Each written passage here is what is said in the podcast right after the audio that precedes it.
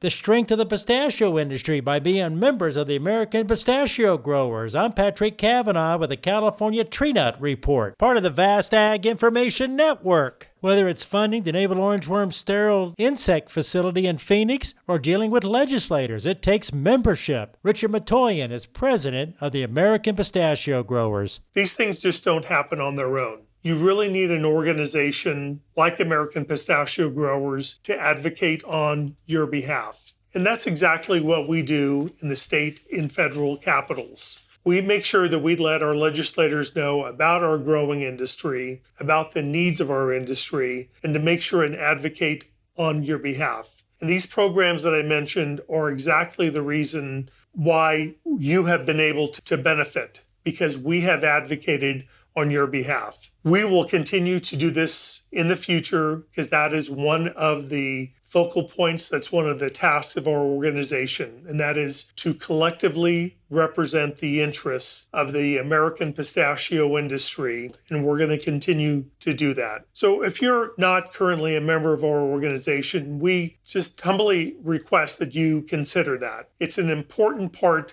to be able to collectively represent the entire industry on your behalf and to continue to do the good things that we do on behalf of the industry. With the Ag Information Network, I'm Patrick Cavanaugh.